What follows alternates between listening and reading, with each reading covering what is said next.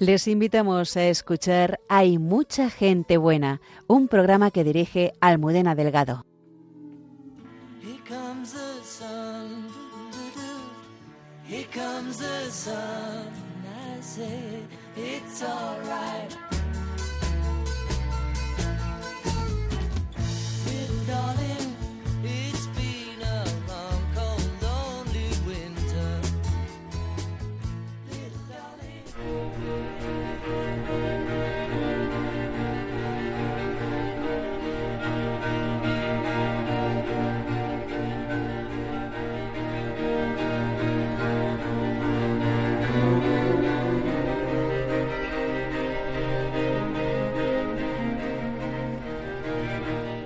Su pasión fue Jesucristo, su vocación cuidar de los más vulnerables.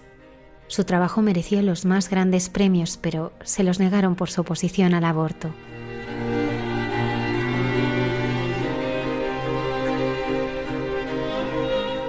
Pablo Sigrid Ridruejo, director de la Fundación Jean Lejeune, nos presenta la vida de uno de los más grandes científicos del siglo XX.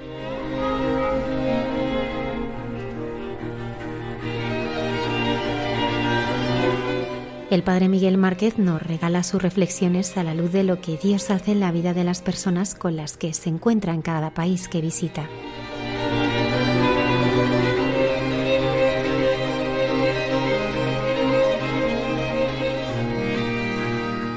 La vida del Padre Pío está repleta de historias conmovedoras.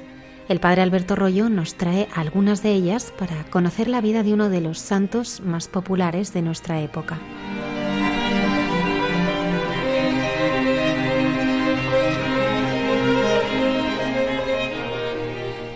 El perdón ocupa un lugar fundamental en el Padre Nuestro. Cayetana Jairi Johnson nos desvela algunas claves para rezarlo y vivirlo mejor.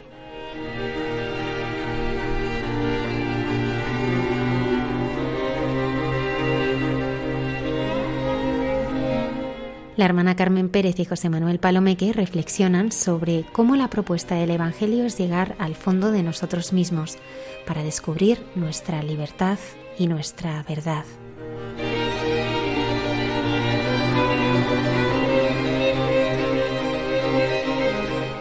Buenas noches y bienvenidos a nuestro programa. Muchas gracias por acompañarnos.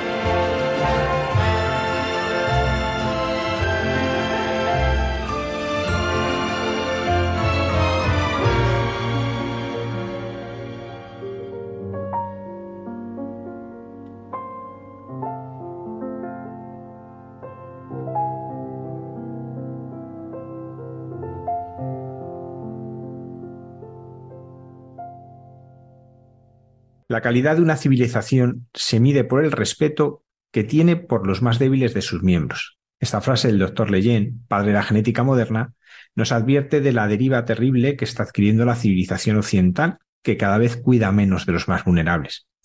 Sin embargo, surgen distintas iniciativas que aportan esperanza ya que promueven una cultura de la vida desde la formación y también desde la atención, desde el cuidado a los que nuestra sociedad tiende a descartar. Recientemente el Instituto Jerome Leyen ha abierto una clínica en Madrid y con este propósito tenemos en nuestro programa a Pablo Sigris Ruidrejo, director general de la Fundación Jerome Leyen. Buenas noches, Pablo. Buenas noches, padre Javier. Primero me gustaría, eh, hay muchos de nuestros oyentes que tal vez no conozcan a Lerón Leyen. En, en, una pincelada, ¿cuál es la trascendencia histórica que tiene este médico? Bueno, yo diría que es un médico que llevó hasta el final, eh, hasta sus últimas consecuencias, el juramento hipocrático y la vocación de médico, ¿no? de cuidar a sus pacientes hasta el final.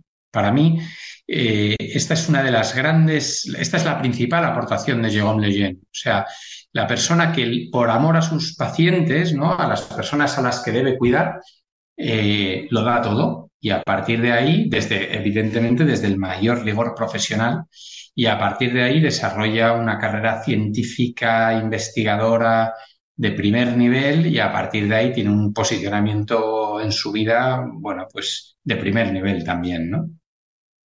¿Qué es lo que le motiva a él a ser médico?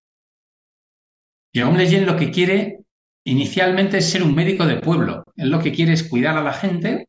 Eh, él está muy, muy motivado, muy, muy eh, animado por la lectura del médico de Balzac y a partir de ahí tiene esa visión romántica del médico rural y en principio es lo que él quiere. Lo que pasa es que se cruza en su vida una, una mujer danesa y a partir de ahí se quiere casar y entonces ya necesita buscar un trabajo relativamente rápido y consigue trabajo en eh, el Hospital Pediátrico de París, donde se cuidaba en la unidad en la que se cuidaba a los niños mongólicos, como se decía en la fecha, evidentemente ya no se dice así, ¿no? Pero en aquella época él se pone a trabajar con niños con discapacidad intelectual y vuelca toda su vocación de médico, de cuidado de la persona en, esta, en estos niños. Y a partir de ahí, bueno, pues desarrolla una gran labor investigadora que, bueno, pues probablemente hoy podría ser, hoy puede ser considerado el padre de la genética moderna eh, la primera cátedra de genética en Europa y el fundador de la epigenética. ¿Cómo vive él el descubrimiento de la trisomía 21? Vamos a ver, él eh, descubre la trisomía 21, eh, por contarles un poquito a nuestros oyentes, porque como médico, él lo que, lo que quiere encontrar, ante todo, es la capacidad de diagnosticar cuanto antes el síndrome de Down a sus pacientes, ¿no? Eh, con los que él trabaja y entonces él empieza eh, buscando pistas. Él era ya genetista, él había hecho ya su tesis doctoral en genética y radiación en los años de la posguerra y del inicio de la Guerra Fría. Entonces, él, eh, él, piensa que tiene que haber algo común a, estos, a todos estos niños y que tiene que estar en la genética. Entonces él va buscando pistas para poder diagnosticar cuanto antes y poder ayudar cuanto antes a, estos niños y a estas familias. ¿no? Empieza descubriendo eh, que por los pliegues de la mano, por los dermatoglifos, eh, se puede identificar a una persona con síndrome de Down y a partir de ahí, analizando el genoma de estos, de estos pacientes, descubre que tienen un cromosoma de más en el par 21, ¿no? que es lo que él llama la trisomía 21, ¿no? que es la causa genética del síndrome de Down. Esto es la primera vez que se descubre eh, que la genética, perdón, es la primera vez que se descubre que la genética tiene algo que ver con la vida. Y a partir de ahí eh, bueno, nace lo que es la epigenética, ¿no? Podríamos decir, por explicarlo sintéticamente.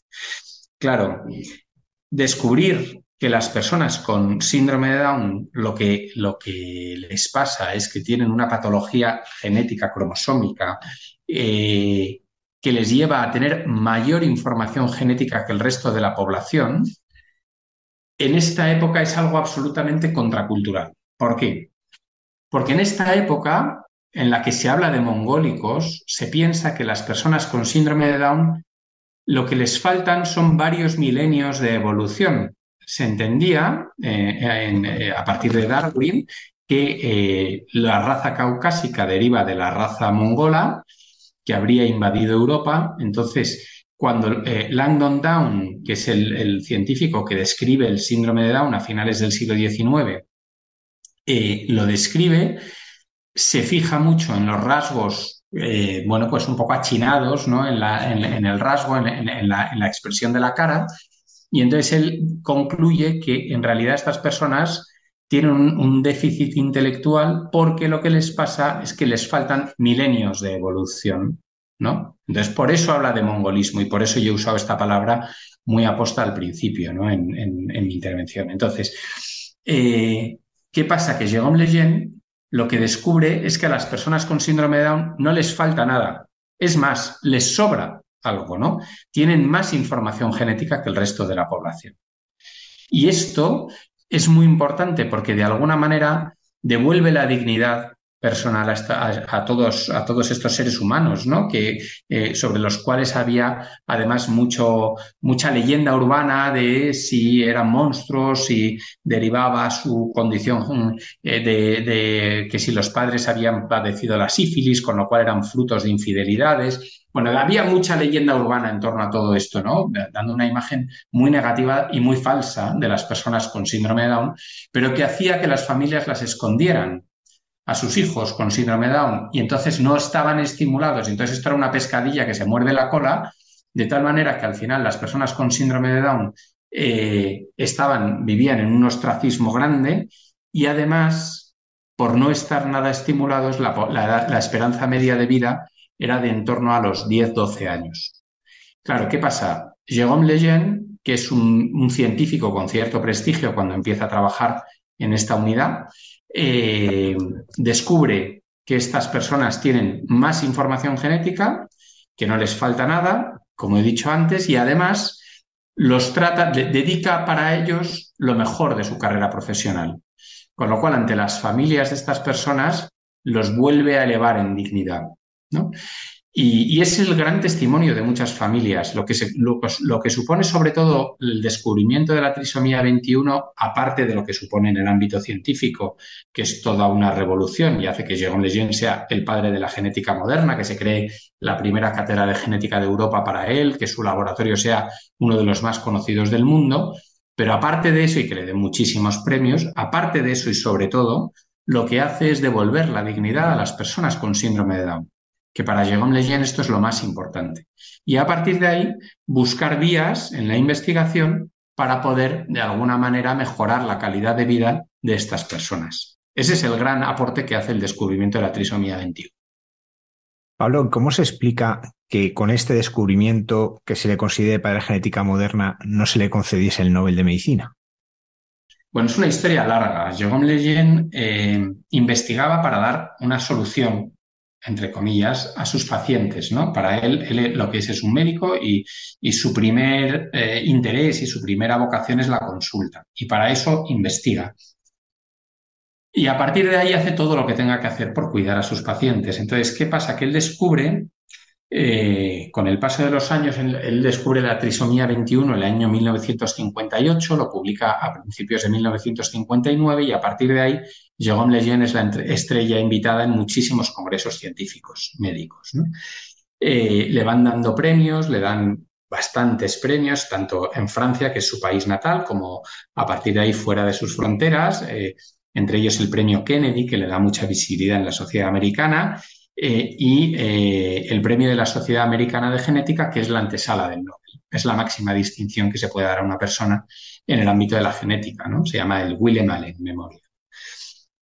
¿Qué pasa? Que todo esto es a, lo largo de los años 60, donde socialmente hay una gran revolución, que es la revolución sexual, y, eh, los médicos, con la conciencia de la época, o, la falta de conciencia, desgraciadamente, que, supone en la época, pues eh, empiezan a plantearse la posibilidad de, ya que hemos descubierto la trisomía 21, la trisomía 21 está presente en todas las células de la persona con síndrome de Down, con lo cual también eh, en las células que el feto envía a la madre durante el embarazo, sabes que durante el embarazo hay una transferencia celular entre el, entre el feto y la madre, ¿no?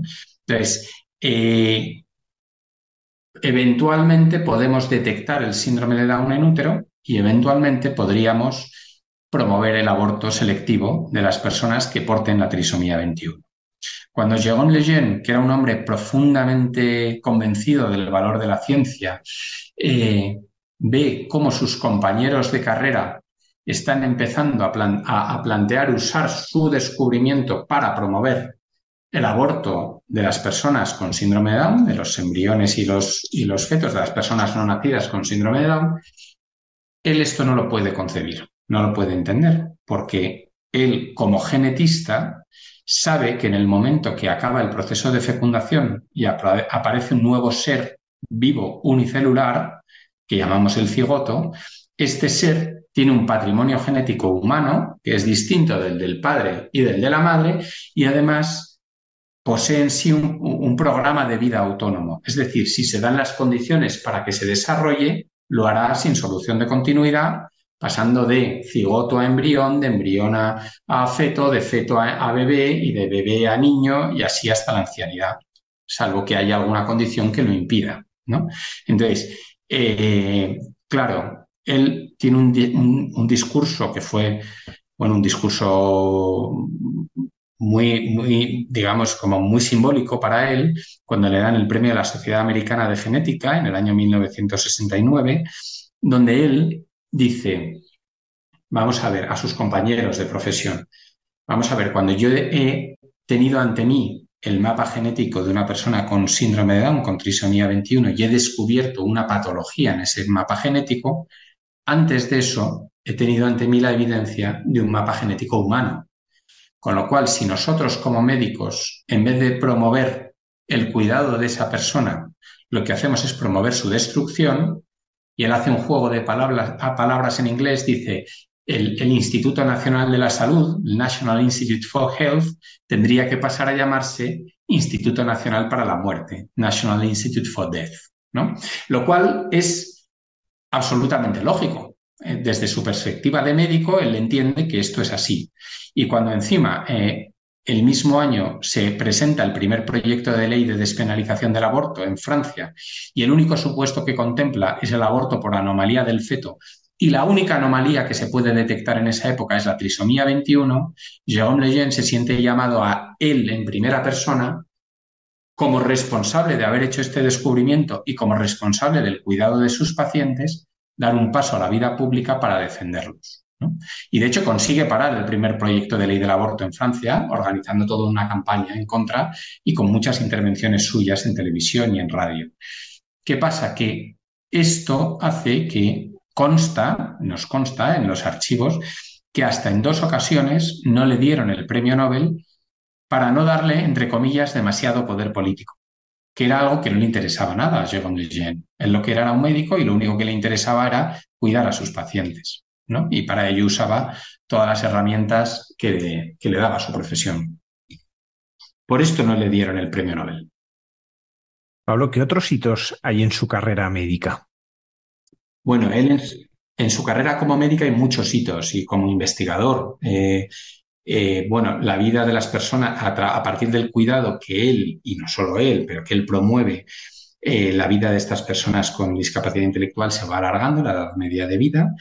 A día de hoy estamos hablando de que las personas con trisomía 21, con síndrome de Down, tienen una esperanza media de vida en Europa de 64 años.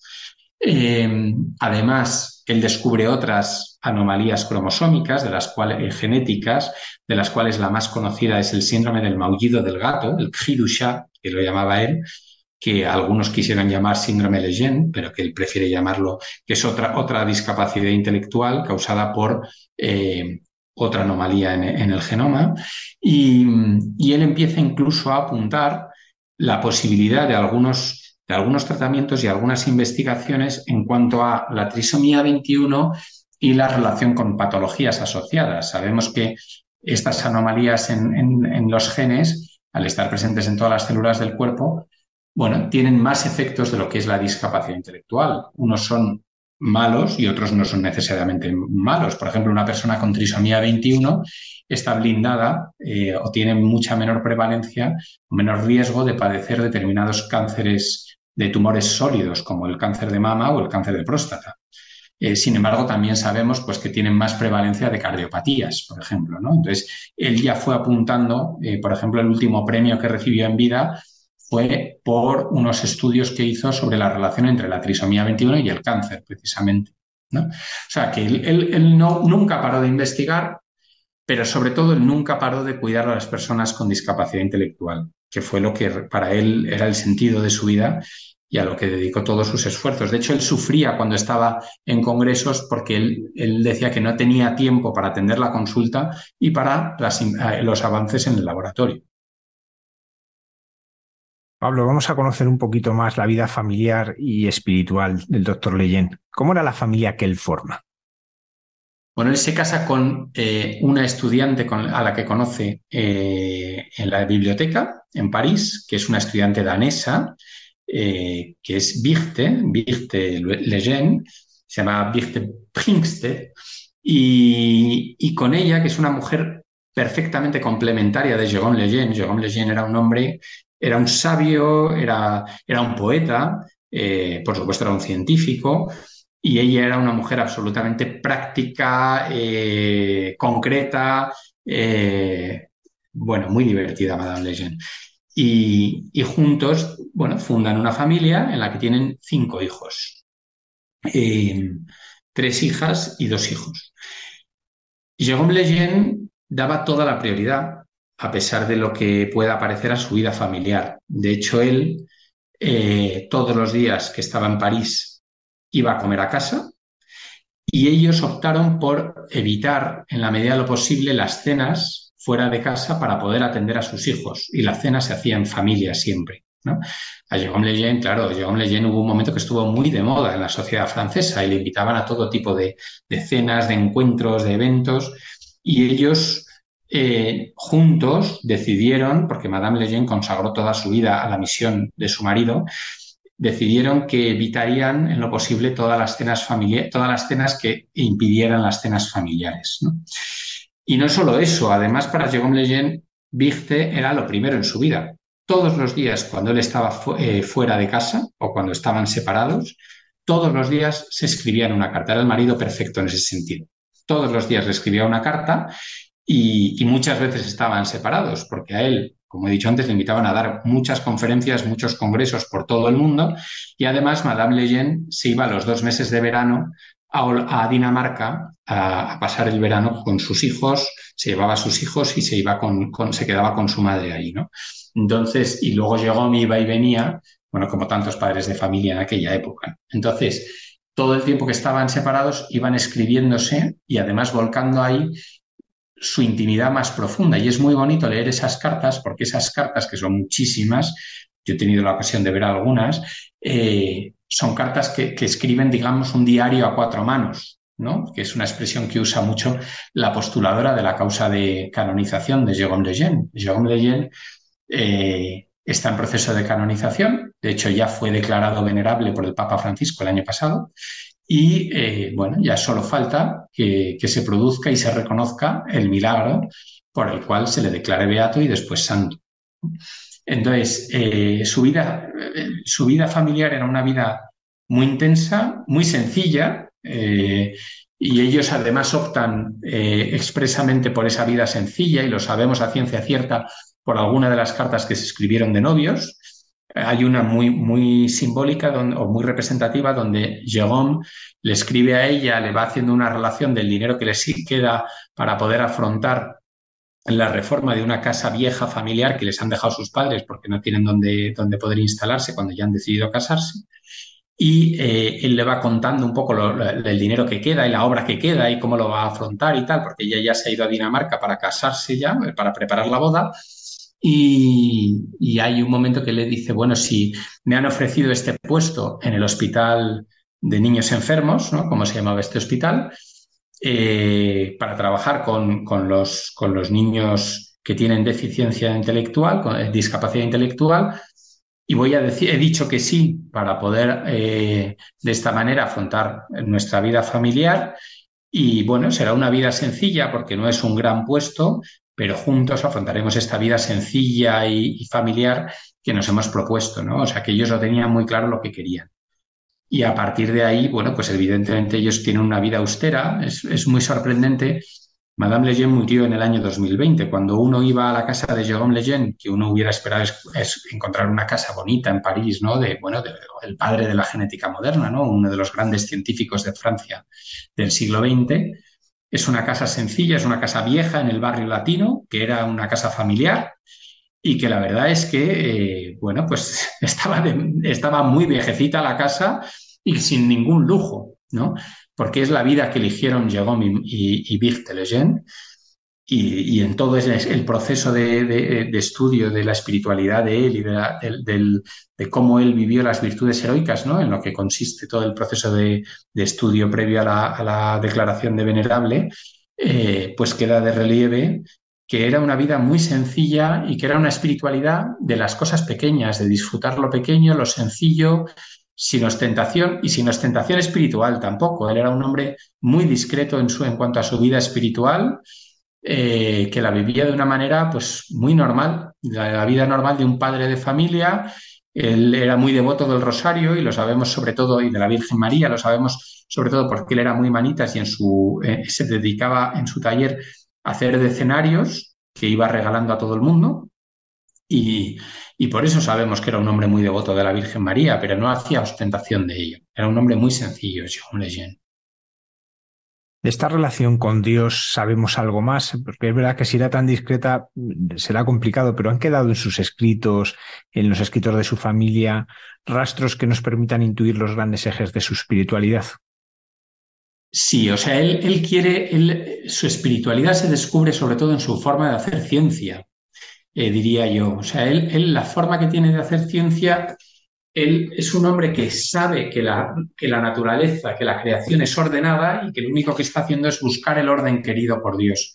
De hecho, uno de, de los aspectos que menos conocidos de sus investigaciones es toda una investigación que desarrolló para intentar conciliar la creación con la evolución, ¿no? Y de hecho, eh, tesis que sostuvo Jérôme Lejeune y, grandes conferencias que dio en este tema, a día de hoy son tesis cada vez más estudiadas y más, y más consideradas. Entonces, él lo que, lo que mm, sí que da mucho rastro en sus escritos es cómo él entiende que Dios ha creado la naturaleza de manera ordenada. También los paseos que él daba por el campo, él le encantaba dar paseos por el campo y él eh, tiene esta, esta espiritualidad de, descubrir a Dios en la creación, que es la misma forma en la que le descubre en sus pacientes o en, o en, la genética, en los, entre, entre, los cromosomas. ¿no? Eh, él lo que entiende es que Dios en su providencia amorosa ha ordenado todo para nuestro mayor, eh, mayor desarrollo y mayor cuidado, ¿no? Y, y él esto lo vive con mucha naturalidad. Y luego tiene, eh, es verdad que es muy bonita alguna de las oraciones, él como poeta escribe oraciones, que es verdad que las escribe en su diario, él tenía un diario, ahí quedan muchos rastros de su espiritualidad y, de cómo él va afrontando las cosas eh, cada vez de una manera más pacífica. Y en, él, eh, en sus oraciones, cuando ya él le descubren un cáncer precoz y bueno, y muere muy rápido, en tres meses se lo lleva por delante, y, él tiene oraciones muy bonitas donde él va entregándose a Dios y confiando a Dios todo eso que no entiende él, porque él pensaba que iba a descubrir, una vez que había descubierto la trisomía 21, iba a descubrir la solución, digamos, para mejorar la, capacidad intelectual y la capacidad cognitiva de estas personas, y sin embargo ve que eso no llega, no llega, y sin embargo su descubrimiento se utiliza para acabar con ellas, y él, ese es el gran drama de su vida, ¿no? Y sin embargo, cómo se va viendo cómo él lo va poniendo todo eso en manos de Dios y lo confía ahí. Es muy bonito verlo. Es muy bonito ver también en su diario eh, y en las cartas con su mujer cómo él, eh, todos esos reveses que va mm, experimentando, ¿no? Los va viviendo cada vez con mayor prudencia, con mayor paciencia y cómo él no juzga a las personas. Intenta salvar siempre a las personas. Cuando escribe sus cartas a Madame Lejeune, se ve como a pesar de que, de que, bueno, de que algunos de sus compañeros le traicionan, él siempre salva a la persona, le entiende, pues eso, que, que en un momento dado, por ejemplo, el segundo de su laboratorio le ofrecen crear otro laboratorio con los mismos fines en el mismo hospital, pero con fondos, porque le retiran todos los fondos públicos al laboratorio de Jérôme Lejeune, y él va y lo hace. Y, él nunca le juzga y de hecho mantiene la amistad con él, ¿no? O sea, es muy heroico la manera que tiene él de vivir, eh, digamos, esa, esa persecución de la conciencia, ¿no? O sea, yo, yo creo que Juan Pablo II, cuando hablaba de los mártires de la conciencia del siglo XX, en gran medida estaba pensando en Jérôme Lejeune, al que conocía bien. Precisamente de su relación con San Juan Pablo II me gustaría que nos hablases cómo, cómo fue naciendo esta relación y cómo se consolida a lo largo del tiempo. Esta relación es muy bonita. Jérôme Lejeune era miembro de la Academia Pontificia para las Ciencias, le había nombrado Pablo VI. La Academia Pontificia para las Ciencias es un órgano consultor al servicio del Papa que eh, le asesora en materias de ciencia y que está compuesta por personas de cualquier creencia. De hecho, gran parte de los miembros de la Academia Pontificia para las Ciencias eh, son ateos. Y, pero bueno, son, son, los grandes científicos a los que el Vaticano eh, bueno, pide consejo en materia de ciencia. Él era miembro de la Academia Pontificia para las Ciencias cuando llega Juan Pablo II al papado y ya era una persona muy señalada. Eh, claro, Juan Pablo II llega al papado en el año 78, Jérôme Lejeune comienza todo su posicionamiento público en el año 1969 y, bueno, era una persona muy conocida ya. Entonces, eh, el día que se conocen en una sesión de la Academia Pontificia para las Ciencias, Juan Pablo II queda muy impresionado de la inteligencia de Jérôme Lejeune eh, y a partir de ahí le invita a un almuerzo para, para hablar de temas de ciencia. Y ahí empieza una amistad eh, que dura, bueno, pues lo que queda de la vida de, ambos, ¿no? que le lleva a Juan Pablo II a reconocer en Jérôme Lejeune uno de los hombres más inteligentes que había conocido, y eso es decir mucho, porque Juan Pablo II conocía a muchas personas, y lo mismo le pasa a Juan Pablo a Jérôme Lejeune respecto de Juan Pablo II, al que admira muchísimo, sobre todo por su inteligencia y su claridad de ideas. ¿no? Entonces, a partir de ahí, Jérôme Lejeune asesora al Papa en materias, en muchísimas materias. Una de las partes más curiosas, probablemente, ¿no? De, este, de esta relación es que Juan Pablo II, el primer embajador que envía a la URSS a hablar con el presidente de la URSS para iniciar las gestiones, las negociaciones para el deshielo, es a Jérôme Lejeune, que va a ver al presidente de la URSS a explicarle los efectos que podría tener para la humanidad una guerra nuclear. Y a partir de ahí, bueno, él es recibido, por supuesto, con, eh, honores de, representante del Vaticano, de, lo que corresponde. Eh, y a partir de ahí se, comienzan de nuevo las relaciones diplomáticas entre el Vaticano y la URSS y, bueno, y lo que luego vino después como el deshielo, ¿no? Que, no fue evidentemente una labor de Jérôme Lejeune, pero en la que él sí tuvo un papel muy relevante. Entonces, eh, y de esta amistad nace un nuevo órgano eh, vaticano, podríamos decir, ¿no? que es la Academia Pontificia para la Vida.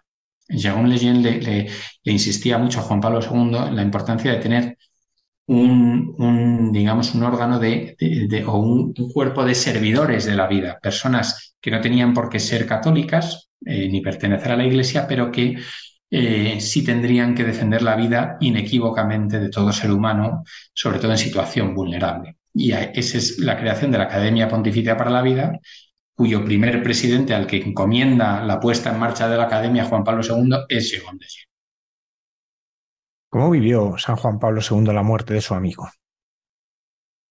Pues es muy impresionante ver cómo vivió San Juan Pablo II la muerte de Jérôme Lejeune. Jérôme Lejeune, eh, en la vida de ellos había habido ya mucha conexión, pero bueno, eso es para, para hablar largo y tendido. Y cuando a él le detectan el, el cáncer, que es cuando Juan Pablo II acelera la creación de la academia, y, a partir de ahí, cuando le ingresan en el último ingreso, él llama todos los días, o personalmente o a través de una persona de su confianza, todos los días a la familia de Jérôme Lejeune para interesarse por su salud. El día que muere Jérôme Lejeune, que es el 3 de abril de 1994, es la mañana de resurrección y el Papa evidentemente es informado inmediatamente. Entonces, al día siguiente, el Papa Juan Pablo II manda una carta Anda que no tendría cosas que hacer Juan Pablo II el domingo de resurrección, ¿eh? O sea, hay que, imaginar la importancia que, dio a esta cuestión, manda una carta al cardenal Lustiger, que era el arzobispo de París, sobre Jérôme Lejeune, una carta muy sencilla, muy bonita, donde él, en unos pocos párrafos, deja claro el carisma de Lejeune y por qué él entiende que Jérôme Lejeune es alguien verdaderamente valioso para la Iglesia. ¿no? Y ese carisma es el del servidor de la vida, el del científico que desde la razón y desde, la, desde los datos de la razón humana y de la ciencia defiende eh, la, la creación y defiende al ser humano hasta sus últimas consecuencias, incluso jugándose su prestigio profesional y su carrera. ¿no? Eh, y lo pone todo por, por detrás del valor de un ser humano. ¿no?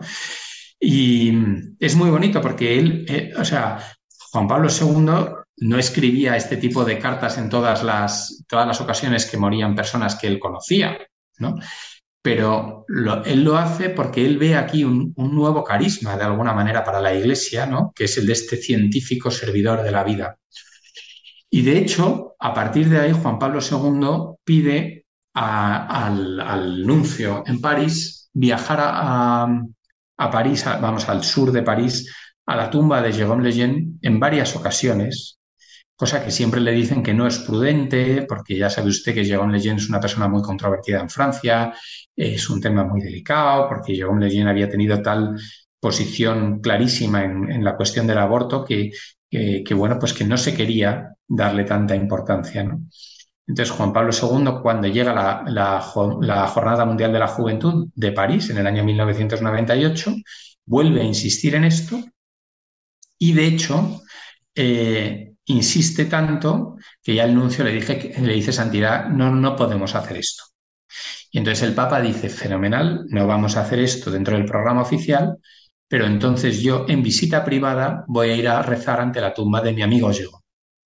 Y efectivamente, el Papa Juan Pablo II va, esto tuvo muchísimo más eco que si hubiese ido en visita oficial, porque claro, no se permitió la entrada, o sea, la entrada al, cementerio de los medios de comunicación franceses que, pusieron el grito en el cielo. Y es muy bonito ver cómo Juan Pablo II estuvo rezando ante la tumba de Jean, que para mí es sobre todo una llamada de atención sobre la necesidad de servidores de la vida en el mundo actual, donde la vida humana cada vez está más, la vida humana vulnerable cada vez está más eh, en peligro, ¿no? Eh, no solo por el aborto, sino por tantos avances científicos y técnicos que nos emplean de manera adecuada, que de alguna manera y Juan Pablo II eh, nos hizo una gran llamada de atención, ¿no? Pablo, casi 30 años después de su muerte, ¿cuál es su legado? cómo pervive la obra de Leron Lejeune? La obra de Jérôme Lejeune pervive sobre todo, bueno, en, muchas facetas, ¿no? Hay, grandes médicos que, están, que se han dejado tocar, digamos, por este testimonio. Pero en concreto, eh, su mujer, a la que eh, los, las familias de los pacientes de Jérôme Lejeune se acercaron en el funeral y le pidieron que no les dejara solos, su mujer pone en marcha una fundación, que es la Fundación Jérôme Lejeune, para continuar con la misión de Jérôme Lejeune. La fundación tiene tres misiones, como tuvo Jérôme Lejeune. La primera de ellas es la consulta médica, la atención médica a las personas con discapacidad intelectual de base genética, sobre todo síndrome de Down, trisomía 21. También la investigación, como hacía Jérôme Lejeune, nosotros promovemos la investigación por todo el mundo, tanto en nuestros propios centros médicos cómo financiamos investigación eh, de equipos de investigación por todo el mundo. Y, en tercer lugar, una tercera misión que es todo aquello que se refiere a la defensa de la persona con discapacidad intelectual y, a partir de ahí, la defensa de la persona en situación vulnerable. Entonces, eh, en este sentido, la Fundación eh, tiene una cátedra de bioética que tiene su sede aquí en España, desarrolla eh, campañas de sensibilización, tiene estatus consultivo ante Naciones Unidas, está presente en el Parlamento Europeo. Eh, bueno, hacemos todo lo que podemos para mostrar la belleza de la vida humana en situación vulnerable y sobre todo la belleza de la vida y del valor de la vida de las personas con discapacidad intelectual. Y precisamente esta primera faceta de cuidar de las personas se acaba de abrir una clínica en Madrid. Cuéntanoslo. Efectivamente, nosotros, la fundación, aunque es francesa, es de origen francés, eh, tiene una sede en España desde el año 2015, y yo tengo el gran regalo de, dirigir, y este año acabamos de abrir eh, la consulta médica Jérôme Lejeune. Eh, abrir una consulta médica como la de la Fundación Jérôme Lejeune es un gran reto, porque en, esta consulta la persona, eh, la, consulta, perdón, tiene una duración muy larga, eh, cada consulta dura el entorno de la hora y media, tiene una preparación muy extensiva para poder dedicar el tiempo de consulta a estar hablando con la persona con discapacidad intelectual y con sus familiares o cuidadores. Eh, y, bueno, pues es verdad que es, un reto desde la perspectiva de encontrar eh, equipo médico eh, dispuesto a hacer la medicina de esta manera tan hipocrática, a, encontrar la financiación para poder, bueno, pues afrontar este tipo de consultas sin necesidad de cargar todo el coste en la persona o en la familia de la persona con discapacidad intelectual. Nosotros este año por fin hemos podido, gracias al apoyo de muchas personas y entidades eh, abrir la consulta de Jérôme Lejeune en Madrid. Eh, debe decirse que el Instituto Jérôme Lejeune de París eh, probablemente es la consulta médica de referencia en Europa. O sea, por ahí han pasado ya más de 12.000 pacientes, 12.000 personas son atendidas ahí. Es una consulta donde se va siguiendo a la persona con discapacidad intelectual desde que nace o desde que llega a nosotros hasta que muere. Se le hace un, un seguimiento muy integral para, atender todas las circunstancias de su calidad de vida y de esa manera poder prevenir la aparición de cualquier patología asociada, ¿no? Como decíamos antes, estas patologías genéticas no solo tienen la discapacidad intelectual, pueden también provocar otras o tienen mayor prevalencia de otras enfermedades, de enfermedades. Con lo cual es muy importante tener un seguimiento muy especializado por parte de pediatras, médicos de familia, geriatras, que saben eh, bueno, los riesgos a los que se enfrenta en cada, en cada momento de la vida una persona con un síndrome genético y van a estar previniendo y atentos a la aparición de cualquier síntoma, con lo cual la detección precoz de enfermedades y, la prevención de estas enfermedades es mucho más eficiente. Pablo, ya a nivel más personal, eh, ¿qué te está aportando a ti el conocer cada vez más profundamente la vida del doctor Leyen y a la vez continuar la obra que él realizó?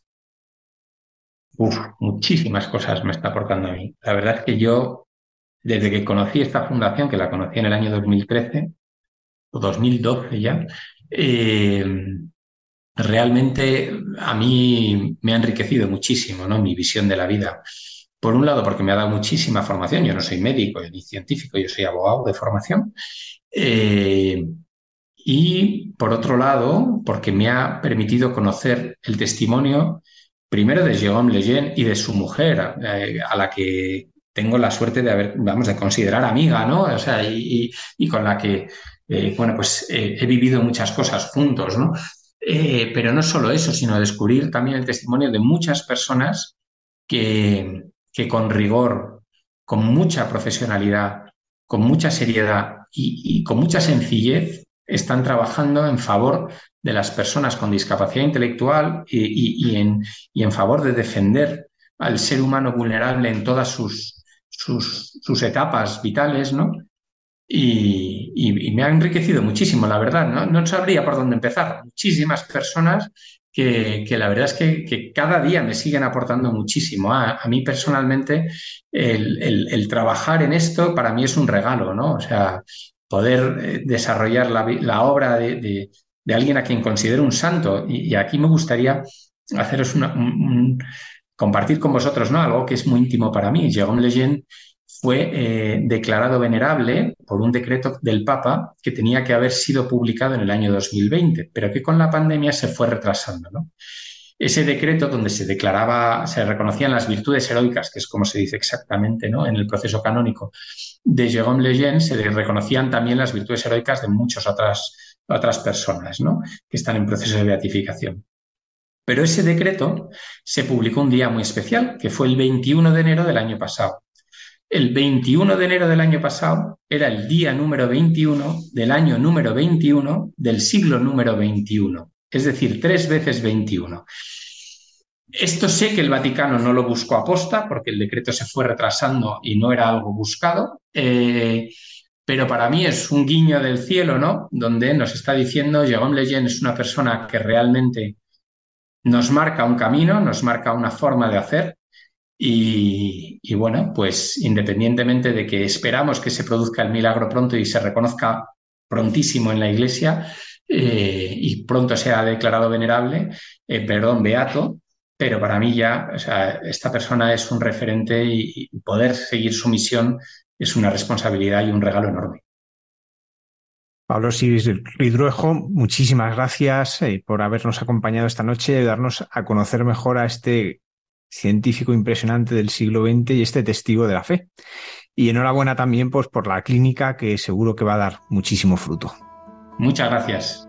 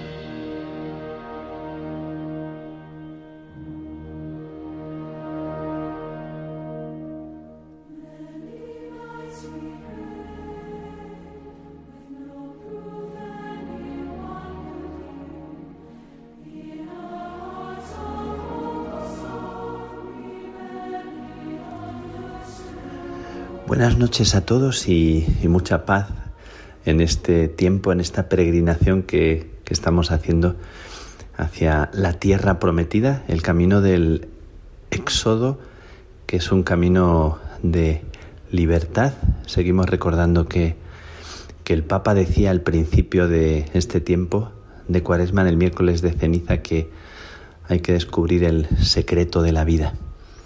Así que yo sigo peregrinando dejándome peregrinar y lo hago ahora en un salto grande dado antes de llegar a Roma, un salto hacia América Latina, recorriendo dos o tres lugares de América Latina muy, muy particulares, muy emblemáticos, muy, muy especiales para mí también.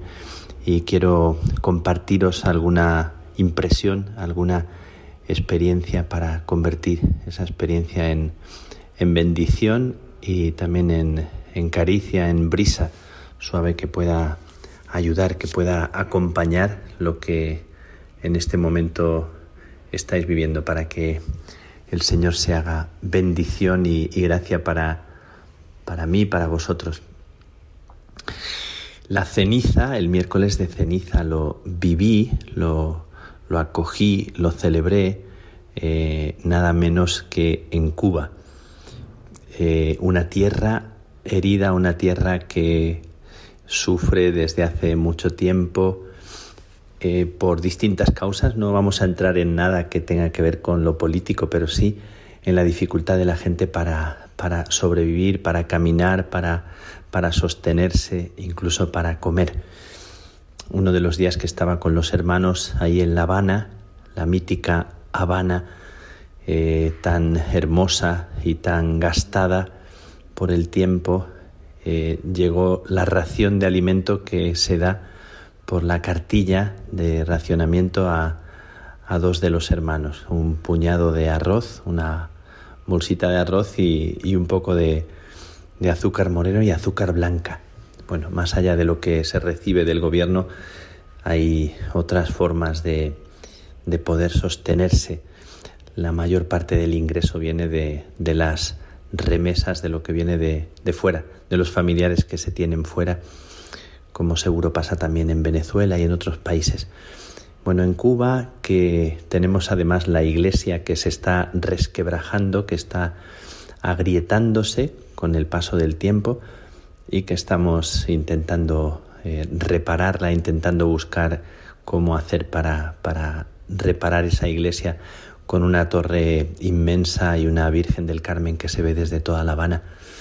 Una vista preciosa desde allí a lo alto, pero sobre todo quería decirles, quería deciros que he vivido la ceniza, estoy recordando cuando la viví, em, con eh, los cristianos de Irak, que me impresionó tanto poner la ceniza en su frente, y ahora también poner la ceniza en la frente de las gentes que viven en Cuba, que te dicen eso de que no es fácil y que les ves que caminan con, con dificultad para, para sostenerse aunque lo hacen así con, un espíritu, con una actitud muy, muy valiente, muy de tenacidad, muy de seguir adelante, agradeciendo mucho el poder compartir la fe, el poder vivir la fe. Bueno, pues la primera impresión de este comienzo de la, de la cuaresma es la impresión de la ceniza en un tiempo y en un país que tiene también esa, esa sensación de lo de lo antiguo que fue grandioso y que ahora se mantiene a duras penas. ¿no? Impresiona mucho los coches antiguos e impresiona mucho como los edificios, los lugares, las calles y las personas que, caminan pues como pueden y, es una petición y es una súplica. Eh, Cuba parece como otro, otra época, otro tiempo y sin embargo las gentes eh, bueno, sonríen y caminan he compartido con mis hermanos, con mis hermanas, la fe, la confianza, la esperanza y, el ánimo para seguir adelante un día más en medio de tanta contradicción y de tanta dificultad. Pero he saltado también, he celebrado, he celebrado la fe, he celebrado la alegría del pueblo dominicano con, con las gentes, he recorrido sus lugares, he visitado proyectos, el proyecto de un, de un amigo, de un hermano mercedario Tomás, que está escuchando este programa y tantas personas que están cerca de él. El proyecto con los niños, proyecto de dispensario, proyecto también eh, sanitario, etcétera, pero sobre todo proyecto educacional. Hemos visto tocando la guitarra, tocando instrumentos a niños en un, en un lugar eh, que se ha construido a base de sacrificio y que, y que alberga como mucha esperanza. ¿no? Más de 600 niños eh, en este proyecto que me encanta y que nació de los limpiabotas de, de la calle y a partir de ahí fue creciendo con, un espíritu muy, muy bonito. Y he celebrado la fe con la gente dominicana, que son gente muy cálida, muy, muy ardiente y viviendo la fe con mucha, con mucha fuerza y me ha, me ha bendecido y me ha sostenido la fe en la celebración con, con estas gentes tan, tan cálidas. Y mi entrada eh, en, México ha sido y he pedido que pudiera ser a partir de, del santuario de la Virgen de Guadalupe, aunque no ha sido al llegar, ha sido un poquito después. Ahora mismo estoy hablando desde Guadalajara, en, eh, aquí en México también. Eh, Guadalajara, como dice la canción, Guadalajara en un llano es la, la tierra de los mariachis y ayer pude escuchar algunos mariachis cantar con esas canciones que desde pequeñito hemos escuchado. México, la guadalupana, qué emoción, qué, qué sobrecogimiento visitar a la, a la Virgen, esa tilma en la que quedó reflejada la, la figura de María, en, el, en la tilma de Juan Diego. Me sobrecoge mucho la historia de Juan Diego y de la, y de la Virgen y de las palabras de la Virgen a Juan Diego. No soy yo tu madre, no. Eh, no soy yo la que, ¿verdad? Te cuida, te sostiene, no soy yo, eh, ¿verdad? La que te quiere, ¿no? Sin mencionar o decir las palabras exactas, pero esas palabras que se nos clavan dentro a cada uno de nosotros, dichas a cada uno. Pero quiero hablaros en este programa de también de una persona conocida aquí que ya se fue hace tiempo, se fue en el año 97, un carmelita, un carmelita muy particular, que se llamaba Salvador Rivera. Es un testimonio de fe y una persona que me ha impactado profundamente y me parece que puede ser un ejemplo para nosotros, para vosotros, para mí. El Chava, eh, Chava, Chavita, lo llamaban y era un carmelita descalzo que nació en el año 1934 en Guanajuato, aquí en México, y que, y que murió en el año 97. Su historia hubiera sido la historia de un carmelita normal, eh, alegre, de un testimonio de fe. Hubiera sido una historia normal si no fuera por un accidente que, que tuvo eh, siendo joven y que le dejó cuadrapléjico. En un río bañándose, ¿no? Se, se lanzó y, y quedó, quedó accidentado, quedó lesionado y, y quedó cuadrapléjico y toda la vida tuvo que ser ayudado, tuvo que ser sostenido, tuvo que ser acompañado. Para todo tenía que pedir ayuda, para moverse en la cama. Acabo de estar esta mañana con, con algunos de los hermanos carmelitas que le cuidaron, que le acompañaron, que les tocó velarle en noches de esas interminables, eh, durmiendo en el suelo, acompañándole para si necesitaba algo. El Chava, que también ha influido en tantísima gente, porque su historia es la historia como un cuerpo roto puede ser fecundo, como una historia, una persona que, que se accidentó y se quebró, puede después de pasar por muchas situaciones de dolor, de depresión, de, de desánimo, cuando veía que, que la medicina no podía hacer eh, o aliviar eso que, el accidente había, había, hecho, pues se convierte en una persona muy especial. Eh, os invito a conocer la historia de Salvador Rivera, porque se convirtió en un apóstol, en un apóstol pudiendo mover solo la cabeza, los ojos. Se convirtió en una persona que acompañó espiritualmente a muchos eh, discapacitados, a muchas personas a las que les faltaba algún miembro, a muchas personas que pensaban que su vida no era útil y acompañó a la Frater aquí en, en México. Animaba, animaba a unos y a otros y encontró una, una misión en, en, su cuerpo inmóvil y, y fue un, un auténtico predicador. Confesaba a la gente, los recibía, hablaba con ellos desde su silla de ruedas. Él siempre quiso ser misionero y, Dios le dio una misión diferente. Yo siempre pienso cuál es la misión que cada uno tiene. Eh, ayer, hablando con las carmelitas descalzas, unas 70 carmelitas descalzas llenas de vitalidad, aquí en, eh, en México, jóvenes en formación y, y también eh, hermanas más mayores, hablábamos de que la misión no es la que en principio tú piensas, sino que la misión para ser auténtica siempre suele pasar, suele pasar por la decepción, suele pasar por el, sentido de, de haber perdido aquello que originalmente tú creías que era el sueño que tenías y Dios te regala la verdadera misión. En la historia del Chava, de Salvador Rivera, él redescubre su vocación después de pasar por, por el, la experiencia de un cuerpo quebrado y le encuentra una, una fecundidad muy, muy especial.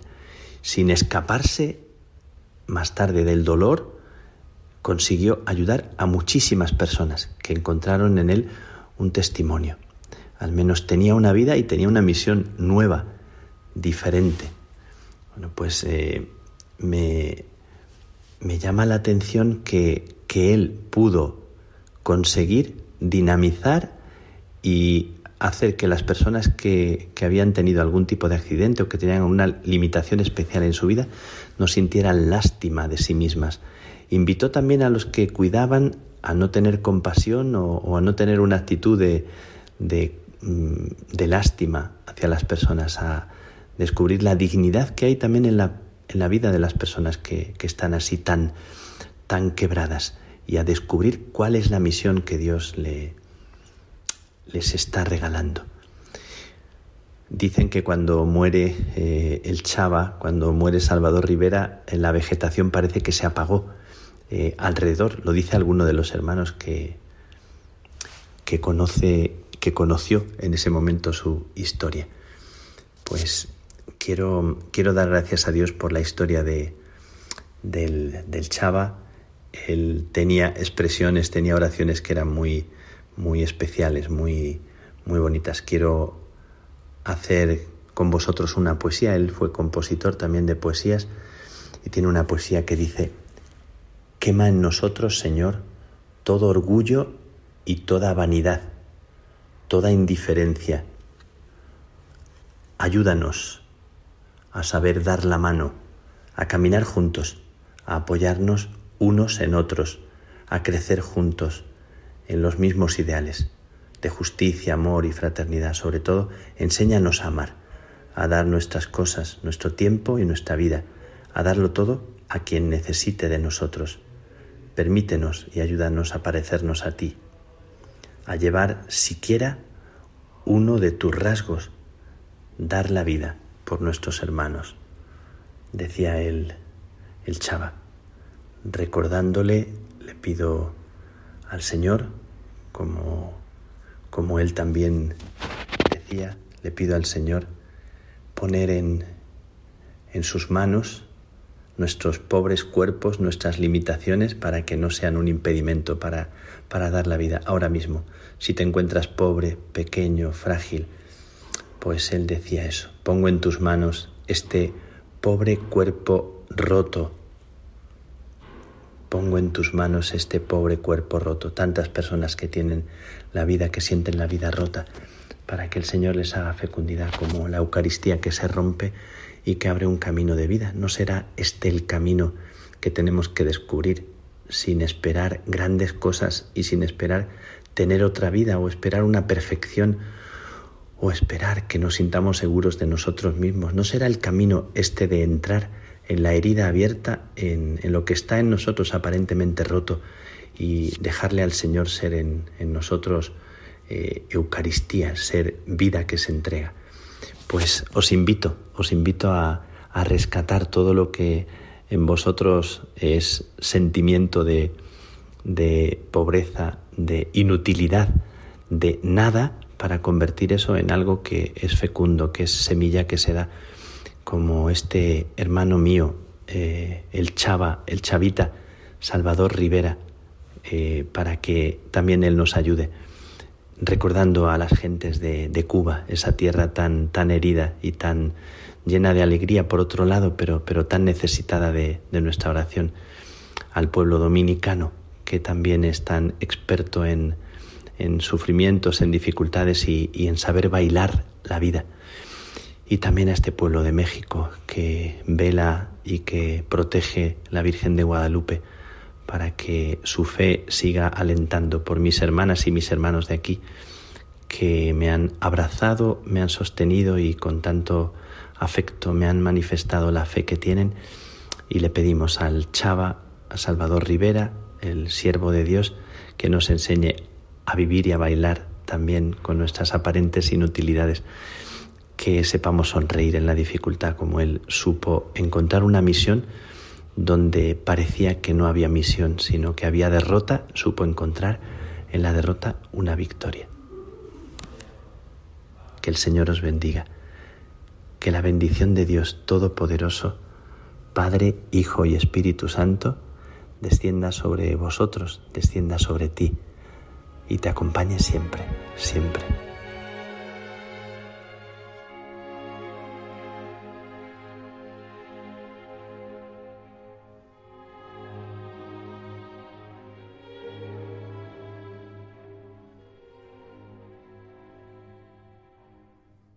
Héroes anónimos que en lo escondido, sin ruido y sin ser noticia, hacen un mundo mejor.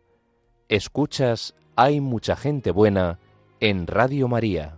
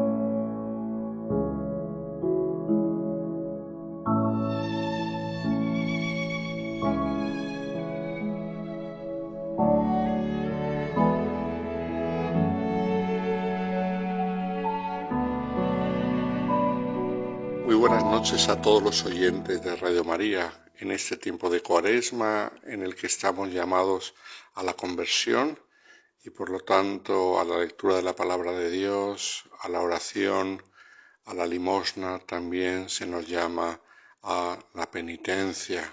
Lo decía el Evangelio del domingo, convertíos porque está cerca el reino de Dios. Y queremos acudir a un santo que nos habla de penitencia aunque él no tenía mucho que convertirse porque desde muy pequeño vivió en una gran inocencia, sin embargo fue un hombre muy penitente. Me estoy refiriendo al padre Pío de Pietrelcina, que siempre nos trae posibilidades para hablar de él. Ya vimos en un programa anterior su vida en general y hoy quiero destacar un aspecto suyo muy concreto y es que siendo un hombre muy penitente, a la vez era un hombre muy alegre, y sin embargo muchas veces se le representa como un hombre serio y triste. No se puede dudar que es uno de los santos más populares del siglo XX. Su acogida a los que acudían a él de muchos países, sus horas incontables dedicadas al confesionario, su facilidad para aconsejar y consolar, su caridad extraordinaria hasta construir nada menos que un hospital grande para los pobres en aquella región bastante modesta. Todo ello contribuyó a hacerle muy popular. En la actualidad su fama se manifiesta en hechos tan patentes como la cantidad de peregrinos que visitan su tumba cada año, los grupos de oración con su nombre que se extienden por todo el mundo, los libros y artículos que se han escrito sobre él y un largo etcétera, en el que también hay que incluir las películas que se han hecho sobre su vida, que son varias, y aquí me quería detener precisamente las películas que se han hecho sobre el Padre Pío, que son un buen número de estilos diferentes y realizadas en varios países, pero todas coinciden en algo bastante curioso, y es que presentan al santo capuchino como alguien muy serio, severo y más bien triste. En alguna de estas películas no conseguimos verle ni siquiera sonreír una sola vez en toda la película. En la última que estrenaron, eh, hecha en Estados Unidos, aparece a veces con una dureza que es a todas luces exagerada. Me llama mucho la atención porque esta imagen seria y dura del Padre Pío nada coincide con la imagen que yo mismo tuve de él cuando hace años pude leer buena parte de su proceso de canonización. Hay que decir que cuando hacen películas sobre los santos, pues muchos directores de cine tienen problemas cuando quieren representar la vida de estos hombres y mujeres extraordinarios, porque se ve que no saben cómo hacerlo y los resultados están a la vista.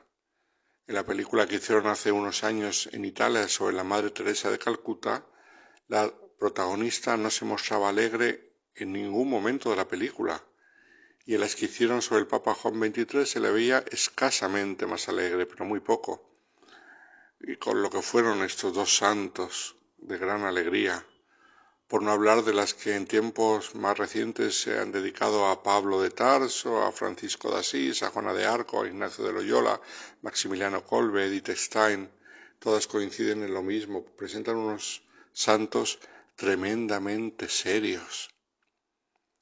Lo mismo con otros tantos, presentados generalmente con caras largas, a veces con aspecto de continua reflexión y misticismo, medio tristes, serios, rígidos, que da pena verlos. Por fortuna hay algunas excepciones, como cuando han hecho películas sobre San Felipe Neri o sobre Don Bosco, pues es que lo contrario sería un esperpento, con lo alegres que eran, era algo muy típico de su vida y su espiritualidad. O como no recordar a la española Concha Velasco, fallecida hace poco tiempo, que tuvo la genialidad de presentar a una Santa Teresa de Jesús humana que reía y hasta cantaba y a la vez de grandísima espiritualidad y profundidad. Eso fue la genialidad de esta actriz, que el Señor la tenga en su gloria. No creo que esto lo hagan por motivación negativa los directores de cine, sino solamente por la dificultad que pueden tener para expresar de un modo visible la profundidad humana que conlleva la santidad de una persona. Pero realmente no. Tristes no eran los santos. ¿Cómo es posible pensar que vivir en plenitud del amor de Dios y la entrega a los demás produzca como resultado una vida triste? Bien a menudo lo recuerda el Papa Francisco. Lo decía en una carta al obispo de Ávila. La verdadera santidad es alegría, porque un santo triste es un triste santo, citando el dicho que unos atribuyen a Santa Teresa de Jesús y otros a San Francisco de Sales, pero que es una gran verdad, un santo triste es un triste santo. Pues volviendo al Padre Pío, esa imagen que presentan de él está bien lejos de la realidad. Aquellos que lo conocieron y trataron de cerca nos dicen todo lo contrario. Hablan de su alegría y su sentido del humor, que no perdió ni en los peores momentos de su vida, y momentos terribles de su vida hubo muchos, como es bien sabido, en forma de dos severas persecuciones injustas que sufrió por parte de la misma Iglesia. La primera estaba vinculada a la autenticidad de los estigmas que le aparecieron en 1918 y la segunda fue en los años 60 por sospechas de supuestos actos indebidos durante sus confesiones. Vamos a recordar un poco estas persecuciones. En la primera, las envidias del clero de aquella región, que miraban con recelo el fluir de peregrinos a San Giovanni Rotondo, provocó acusaciones falsas ante el Santo Oficio en Roma que empeoraron cuando el famoso científico franciscano Agostino Gemelli, toda una personalidad en la Italia de aquella época, afirmó, mintiendo por escrito, que había examinado los estigmas del Padre Pío y había comprobado que eran falsos. En realidad lo único que era falso era su testimonio, pero al pobre Padre Pío le cayeron una serie de condenas y prohibiciones que sin duda no se merecía.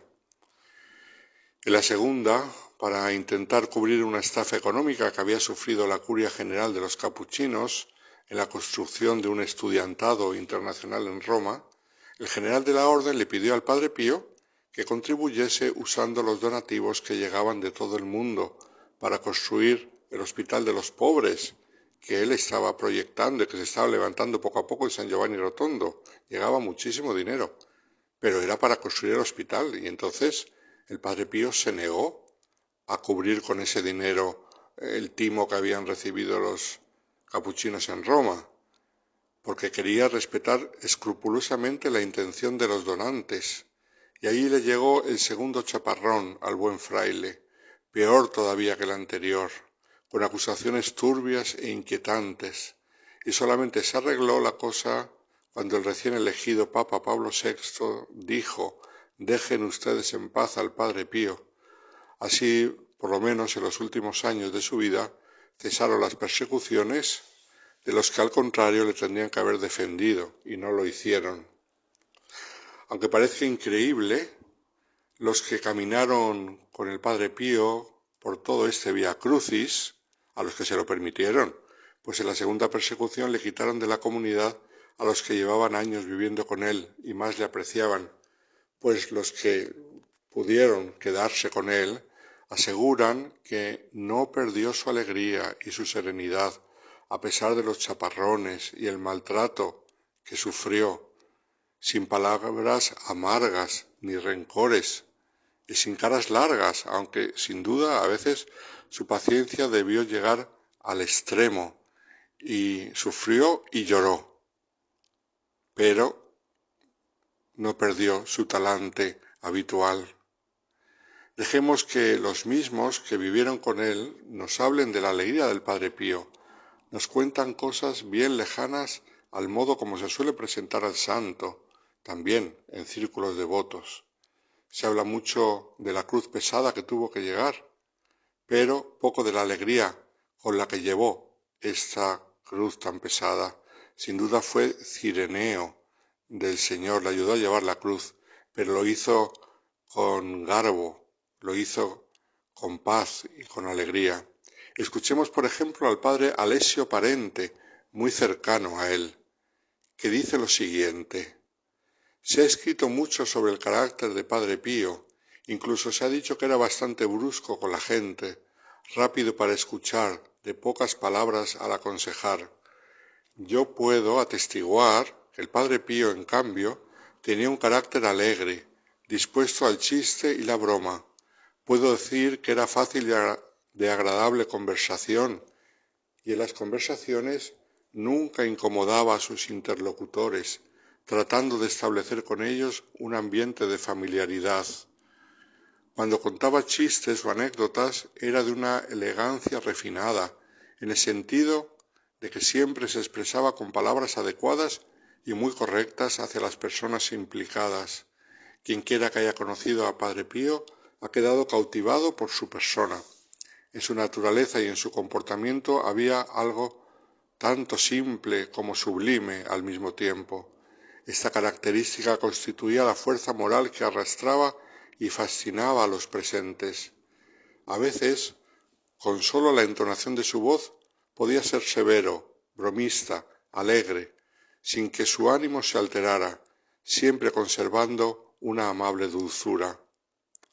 Este religioso, que escribió varios libros sobre el Padre Pío, cuenta que durante el descanso de la tarde, después de las celebraciones en la iglesia, le encantaba contar chistes de tema religioso y anécdotas divertidas, que mantenía la atención de los presentes, especialmente cuando usaba su colorido dialecto napolitano. Sabemos que eh, Pietrelcina es una localidad en la zona cercana a Nápoles y allí hay que decir que son gente muy simpática y muy divertida. Entonces poner al Padre Pío serio con la cara larga hasta los pies, como hacen en las películas y en muchos círculos, pues no tiene nada que ver con lo que es uno de la región napolitana. Y sigue contando este padre. Una tarde, mientras se encontraba serenamente en el jardín, Padre Pío contó una anécdota, que era la siguiente. Un día, mientras el Señor paseaba por el paraíso, vio muchas caras de individuos cuya presencia en ese lugar, habitado solo por los buenos, dejaba absolutamente asombrados. En apuros, San Pedro, el guardián de la puerta del paraíso, se justificó explicando la presencia de esos individuos no por falta de vigilancia de su parte, sino por cierto activismo debido a una indulgencia particular de la Virgen María y San José, pues mientras él cerraba bien la puerta del paraíso para no dejar entrar las almas de esos individuos de mal aspecto, la Virgen María y San José durante la noche abrían todas las ventanas para que entrasen. El Padre Pío sabía utilizar todos los pocos momentos que el ministerio y la oración le dejaban libres para relajarse y descansar, casi siempre contando chistes de trasfondo didáctico y moral. Era capaz de sazonar las recreaciones de los frailes con la pizca justa de sal y salidas ingeniosas sin aburrirse junto, nunca. Con gusto se entretenía con los hermanos en el jardín o en el porche contiguo a su celda. Sabía esparcir alegría y alegría a su alrededor. Su astucia e ingenuidad contagiaban a los que le rodeaban. Otro de los que vivieron con él, el padre Carmelo Durante, capuchino, explica que una cosa era verlo en la iglesia y otra en la comunidad con los hermanos. Dice así, en el convento con los hermanos, el padre Pío no parecía el mismo que se veía en las celebraciones. Era tan ingenioso, alegre y jovial que a menudo acudían a él los hermanos para escuchar alguna historia que elevara el espíritu. Y él las contaba tan bien que se identificaba completamente con ellas. Los capuchinos que vivieron con él destacaban su bondad y cercanía a todos, cómo se interesaba por cada uno, visitando al que estuviera enfermo, intentando alegrarle con sus historias cómicas. Nos dicen que siempre que uno llegaba o se iba de viaje, lo abrazaba con afecto, porque de verdad quería a los hermanos. También era indulgente con sus defectos. Así el padre Tarsicio Zulo cuenta que a San Giovanni Rotondo había sido enviado un fraile en un momento delicado de su vida, a que le gustaba fumar, algo poco habitual en los frailes entonces. Padre Pío se dio cuenta de esto y aunque no estuviera muy de acuerdo, una vez le regaló unos cigarrillos diciendo Toma, fúmate uno para distraerte, porque veía que lo estaba pasando mal. ¿Y qué decir de los modos ásperos sobre los cuales se ha hablado tanto. El 3 de enero de 1930, el sacerdote, al sacerdote capuchino Giovanni da Biagio, que lo había visitado, el padre Pío señaló los modos ásperos que usaba este padre Giovanni con los frailes. Padre Giovanni reaccionó diciendo, ¿pero modos ásperos? Y le contestó el padre Pío, sí, sí, eres demasiado amargo, a veces áspero. Incluso al corregir debes sazonar con modales corteses y dulces. Nunca me he arrepentido usar la dulzura, pero he sentido un remordimiento de conciencia y he tenido que confesarme a causa de haber sido duro. El padre Giovanni le interrumpió. Pero debes tener en cuenta el carácter. Yo tengo un carácter serio, una cara adusta, y cualquiera que me ve piensa que soy un tirano. Y además si doy noventa y nueve besos y un latigazo, solo se fijan en el latigazo y no en los noventa y nueve besos. Y el padre Pío le contestó, debes modificar el carácter, pon bondad y corazón en las correcciones. Preferiría que en lugar de noventa y nueve besos y un latigazo fueran cien latigazos, pero dados con delicadeza, con suavidad y con amor. Es un tópico hablar de la dureza del Padre Pío, y ciertamente que algunos momentos era real esa dureza. no con los religiosos ni con la gente en general, sino solamente en ciertas ocasiones. Le sentaba mal cuando alguien le quería engañar en la confesión o acudía a él por simple curiosidad, y sobre todo cuando algunos lo trataban como a un santo, haciendo muestras visibles de veneración. En esto coincidía con alguien bien alegre, San Felipe Neri, que solamente se enfadaba cuando querían llamarle santo, lo que al final de su vida ocurría con frecuencia. Y sin embargo, el Padre Pío usaba a veces el sentido del humor para salir de alguna de estas situaciones, cuando querían tomarle por santo y eh, con aspavientos hablar de su santidad. Por ejemplo, Fray Modestino Fucci, que vivió con él casi 30 años, cuenta la siguiente anécdota. Un día, Padre Pío salió de la sacristía y una mujer se le acercó preguntando ¿Dónde está el Santo Padre? Padre Pío respondió con sorna El Santo Padre está en Roma y se fue entrando por la puerta del convento. La mujer me preguntó, dice el padre Modestino, era él el Santo Padre, ¿verdad? Y yo le dije, acabas de hablar con él. Pero el padre Pío se la quitó de encima en cuanto pudo. En otra ocasión el padre Bernardo, otro de su comunidad, le mostró una carta a padre Pío y leyendo la dirección le dijo con sorna, Pío, tienes que respetarme, acaban de nombrarme cardenal. Mira, la dirección dice Su Eminencia Padre Bernardo. Padre Pío respondió también de broma, pues tú tienes que respetarme aún más, ya que esto es todavía mayor, y le mostró un sobre que le había llegado dirigido a él poniendo al Santo Padre Pío de Petralcina.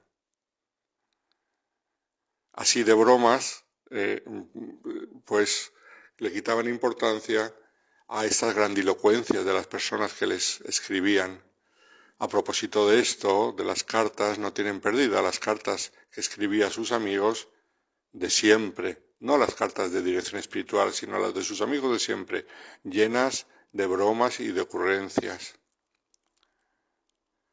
También personas ajenas al convento conocían su sentido del humor. El doctor Giorgio Festa enviado por el general de los capuchinos para examinar al padre Pío también desde el punto de vista psicológico, recuerda, refiriéndose a los estigmas. Dice así, un colega mío preguntó al padre Pío, ¿por qué las lesiones están aquí y no en otras partes del cuerpo? Se refiere a los estigmas, a las manos, al costado. Y él respondió, usted es el médico, debería decirme por qué deberían estar en otras partes del cuerpo y no aquí el doctor Festa hay que decir que, sostuvo desde el principio la autenticidad de dichos estigmas. En otra ocasión, el capuchino padre Pío Capuano, amigo suyo, cuenta la siguiente anécdota. Es que el padre Pío estaba celebrando una boda y el novio estaba tan emocionado que no conseguía decir sí quiero. El padre Pío preguntó varias veces y al final cansado añadió, bueno, ¿cuándo vas a decir que sí? Quizá quieres que me case yo con ella. Todo esto por bromear. Los que convivieron con él nos dicen incluso que Padre Pío tenía las cualidades para haber sido un actor cómico. Bastaba con mirarlo y escucharlo cuando contaba anécdotas y chistes. Cada palabra y cada gesto estaba dirigido a crear el ambiente adecuado para una risa alegre una imagen que se parece bien poco a aquellas tan tristonas que presentan a veces del Padre Pío, pero esta es la auténtica, las otras no. Puede ocurrir que alguno se sintiese más atraído por un Padre Pío serio y circunspecto, pero no lo era. En él, como no podía ser de otra manera, se cumplió el dicho, pues no fue ni un santo triste ni un triste santo, sino todo lo contrario. Muy buenas noches a todos los oyentes de Radio María.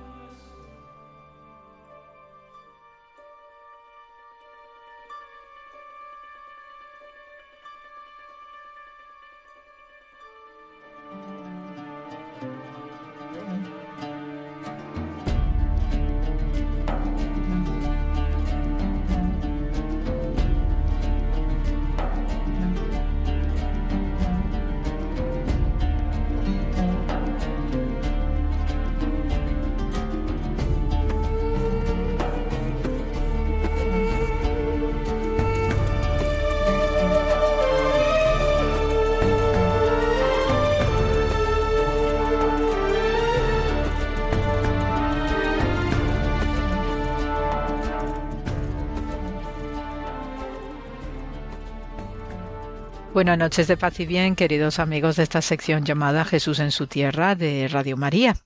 Y bien, esta semana tenemos eh, un pasaje muy, muy especial para esta profesora que os está hablando del Evangelio de Mateo capítulo 6, donde se nos describe pues eh, una gran enseñanza, eh, la pedagogía de Jesús de Nazaret acerca del perdón, acerca de cómo rezar, que no por estar rezando todos los días y repitiendo palabras eh, con vacíos de contenidos, pues vamos a ser mejor escuchados.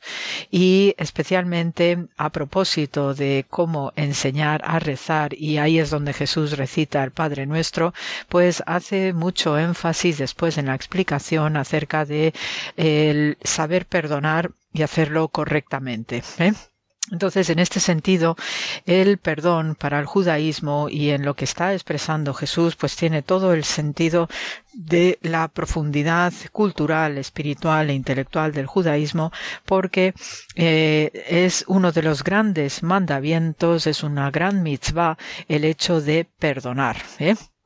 Y de hecho, en el Levítico, en el capítulo 19, se nos especifica acerca de no tener deseos de venganza, no tener resentimientos y especialmente no odiar a tu hermano en el corazón. Entonces, en este sentido, este mandamiento bíblico, pues lo que hace es recoger la necesidad de la paz social y sobre todo superando todas aquellas contingencias que nos puede llevar efectivamente a odiar el y eso ya se sabe que no puede traer ningún tipo de beneficio para las personas implicadas y sobre todo elevado a un rango social puesto que si somos muchos que nos odiamos entre sí, pues entonces esto es un auténtico desastre que finalmente conduce a guerras civiles y a más eh, situaciones graves que efectivamente no deseamos que sucedan. El caso es que las actitudes no del perdón y del ser perdonado son fundamentales en el judaísmo y no solamente deben realizarse diariamente en el caso de que sean necesarios, sino que para ello también tenemos unas fechas concretas que eh, abarcan desde el Rosh Hashanah, eh, pues alrededor de los meses de septiembre, octubre y eh, en este tiempo de Rosh Hashanah que luego va a enlazar con Yom Kippur, que es el gran día de la expiación y luego lo que tenemos la fiesta de Sukkot y Simchat Torah, que es cuando se inicia la lectura anual del ciclo bíblico, pues son en estas fechas eh, eh, muy especiales por lo que lleva al perdón, al arrepentimiento, arrancar el año nuevo hebreo con eh, la conciencia totalmente limpia y renovada porque precisamente al iniciar el ciclo anual de la lectura de la Torah todo esto se tiene que hacer sin tener ningún tipo de eh, rencores ni resentimientos ni malos sentimientos hacia nadie. Esto también forma parte de lo que es el ciclo de la purificación ritual anual que eh, en este sentido como también es el aniversario de la creación pues entonces ahí sí se tiene una clara conciencia de que al ser el cumpleaños de la creación, Dios baja personalmente y supervisa cómo está el terreno, ¿no? Entonces, por ello, pues eh, uno puede verse beneficiado por algún tipo de sorpresa a través de una señal, un milagrito algo que sea muy necesario para las personas, para la sociedad en su conjunto, pero especialmente no debemos tener este tipo de malos sentimientos hacia nadie y, sobre todo, eh, lo que se destaca es una especie de práctica, ¿no? De crear rutinas que especialmente pues a través de la selijot, que esa es la palabra hebrea técnica para indicar las, eh, los perdones, pues eh, se debe tomar una actitud ¿no? en que, que realmente se refleje en una práctica y por ello, pues hay que actuar, ¿no? O sea que obviamente cuando se nos lastima, pues eh, se suelen desarrollar esos sentimientos, ¿no? De me la vas a pagar. Y entonces, lo que el judaísmo, como también ya luego la transmisión que nos va a hacer Jesús directamente, pues es movernos a la acción para evitar este tipo de sedimentos negativos que lo único que hacen es emponzoñar, crear esa, esa oscuridad que no es adecuada y sobre todo cuando se tienen eh, sentimientos negativos, pues lo que sucede es que se convierte en algo irracional y efectivamente podemos cometer un error enorme a la hora de eh, relacionarnos con los prójimos en general y sobre todo con la persona que nos causa ese dolor. Entonces, eh, entre las, digamos, consejos, ¿no? Que se, que se suele indicar, ¿no? Como una norma general para superar esos estados de ánimos negativos, pues hay que tomar primero conciencia de que se tiene ese estado de ánimo negativo y después empezar a reconsiderar pues la forma en que uno percibe no la causa que eh, provoca esos sentimientos de rencor o de resentimiento. Entonces por ello eh, los judíos pues que les encanta también el lenguaje simbólico y las metáforas preciosas pues nos dice que quien tiene enfados no resentimientos o deseos de venganza es similar a los que cometen idolatrías. Entonces lo elevan a este este nivel, porque también para ellos es muy importante ¿no? el no cometer actos idólatras. Y precisamente pues haciendo esta comparación o esta metáfora, pues eso también hace que la persona reconsidere esas actitudes negativas. Eh, luego también eh, se nos eh, pide de manera eh, enérgica que hagamos o pidamos perdón de una manera sincera. Y en este sentido va la enseñanza de Jesús en el Evangelio de Mateo, porque no se trata de pedir perdón de una manera pues para quedar bien y para conseguir una otra finalidad, otro propósito, sino que hay que hacerlo de corazón y que sea sincero, porque también Dios que nos contempla desde donde esté, sabe leer muy bien en el corazón del individuo y sabe cuando no somos sinceros, especialmente, y por tanto, pues por esta vigilancia que tenemos desde lo alto, pues se nos invita encarecidamente a que seamos verdad, que seamos sinceridad, sobre todo en este tipo de comportamientos. Uno de los personajes paradigmáticos, ¿no? Que se utiliza para describir lo que es la, el perdón desde el punto de vista pedagógico, pues es la figura de José, que ya sabemos en el relato bíblico, no de este ya final del libro de Génesis, cómo tenemos estos hermanos celosísimos, eh, que siempre pues eh, tienen a José como con mucha desconfianza y todo este tema no del hermano pequeño que a veces pues suele eh, ser un, un tocanarices no utilizando una expresión más cotidiana más coloquial.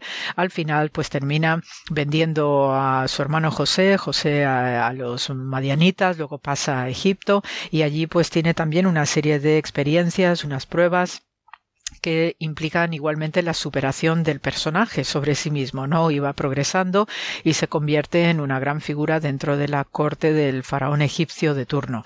El caso es que José pues va a representar este aspecto del perdón sabiendo que había sido desarraigado de su familia, alejado de su padre amantísimo, el patriarca Jacob, y entonces cuando José pues se encuentra, ¿no? que viene la comitiva de sus hermanos que tienen estas bajadas a Egipto desde Canaán, porque hay una necesidad de, de tener que ganarse el sustento, pues allí ya cuando eh, José les pone a pruebas a sus hermanos, pues ya se destapa ¿no? la identidad de, de, este hermano pequeño y habían pasado muchos años y por tanto, claro, los hermanos no lo reconocían, pues lo primero que les dice José es que no teman, ¿ok?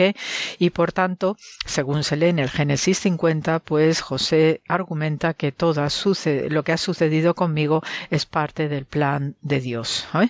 Entonces, este es un acto de generosidad impresionante, donde también se vive, ¿no? A través del texto bíblico la emoción de los hermanos y por ello pues este suele ser un personaje paradigmático de lo que es el perdón, porque tenemos situaciones muy dramáticas, muy radicales en lo que es esta relación de los hijos de Jacob con respecto a eh, José.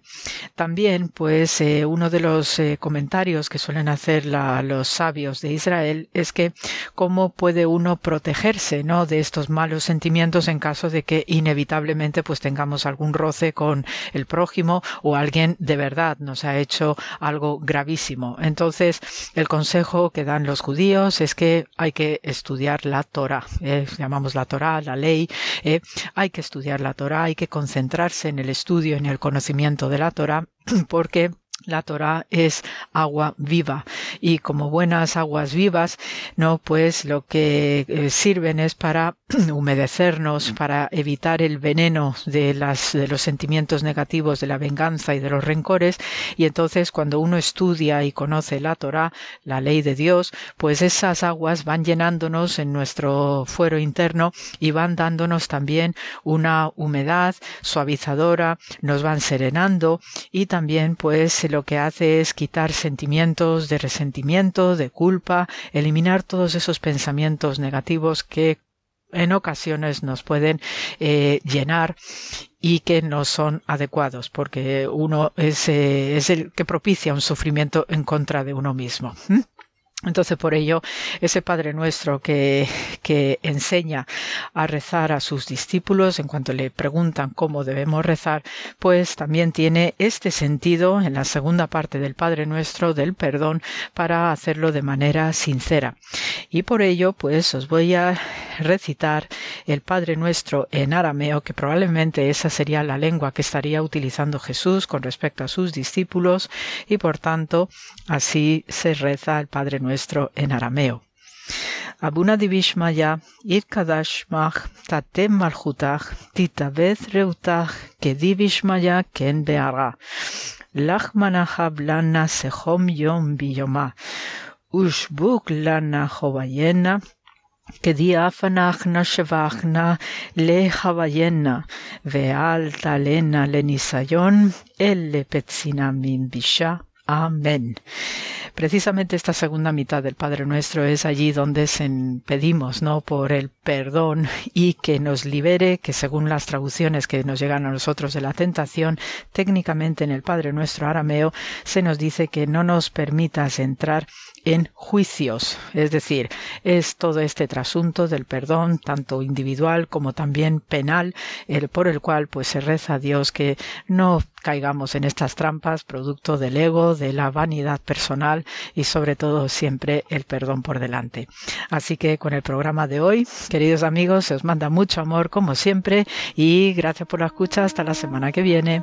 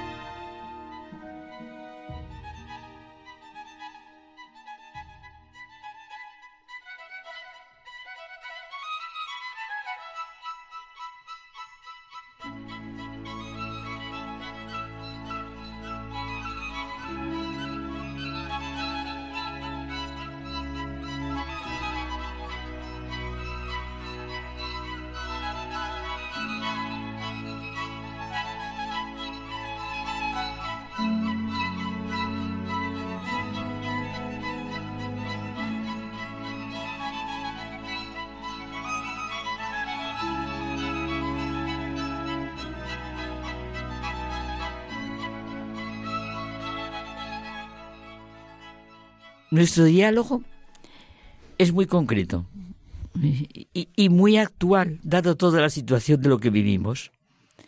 Tirar la primera piedra. No sé si hemos aprendido o no la lección de Cristo.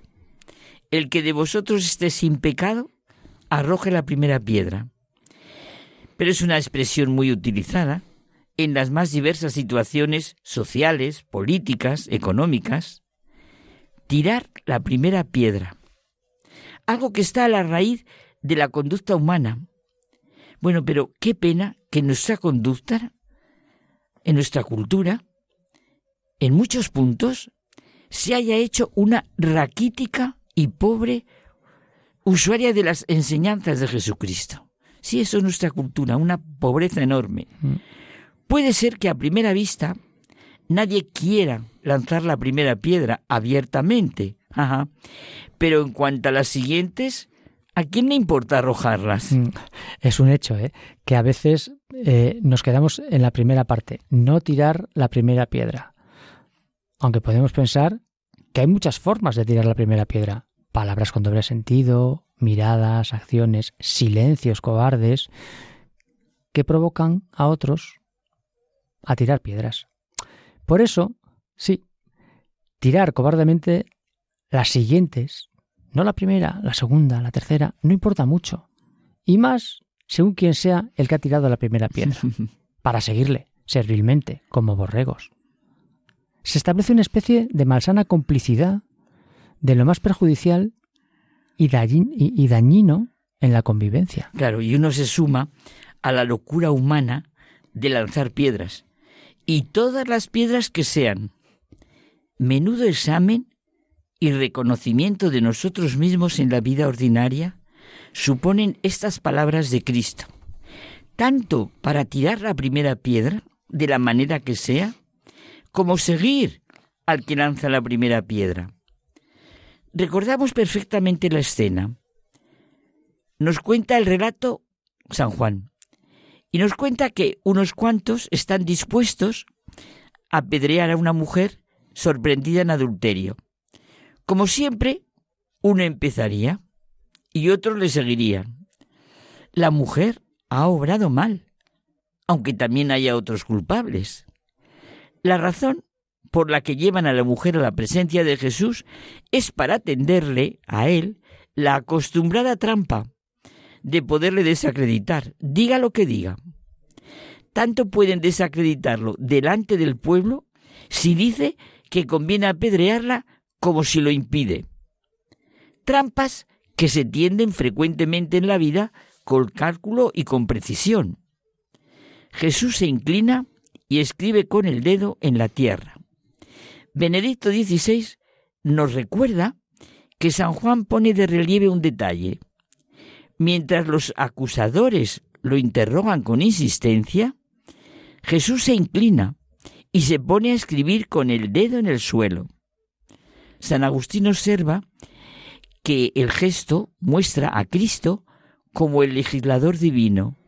En efecto, Dios escribió la ley con su dedo en las tablas de piedra. Jesús, por tanto, es el legislador, pero vamos, con mayúscula. Es la justicia en persona. ¿Cuál es su sentencia? Aquel de vosotros que esté sin pecado, que arroje la primera piedra.